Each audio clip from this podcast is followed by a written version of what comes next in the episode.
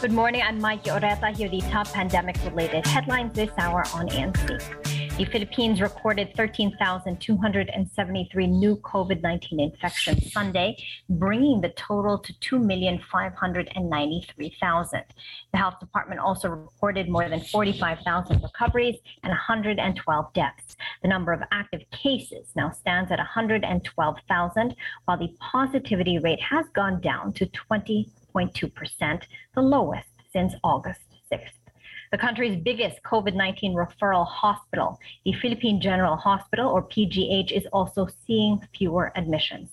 PGH's spokesman, Dr. Jonas Del Rosario, believes that this was partly because of the pilot implementation of the alert level system in Metro Manila. Ang aming all-time high is close to 350 patients na nasa PGH nung kasagsagan po talaga nung uh, surge at ngayon po ay ang huling count na nakita ko sa aming census ay 228 patients po ang uh, naka-admit. So that's roughly about uh, close to 80% na lang. Usually ang talagang nagiging uh, pila ay yung pagkailangang ma-admit sa ICU. Another 1.8 million doses of Pfizer's COVID 19 vaccine arrived in the Philippines Sunday, a donation from the United States through the World Health Organization's vaccine sharing platform, COVAX. This latest shipment brings the country's total vaccine doses to over 77,410,000. Vaccine Chief Carlito Galvez Jr. says that a portion of these Pfizer drugs will be allotted to minors. This after health officials earlier said that the government will open COVID 19 vaccinations to 12 to 17 year olds beginning October.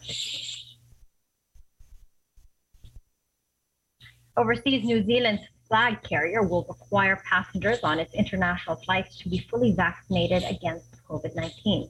Air New Zealand will implement the vaccination policy February, or when the country reopens its international borders to non the move follows that of Australia's Qantas airline, which will also be requiring all passengers on their international flights to be fully vaccinated, reflecting one of the world's strictest policies for travelers. Elsewhere in the world, Israel is pressuring its vaccinated citizens to get a booster shot.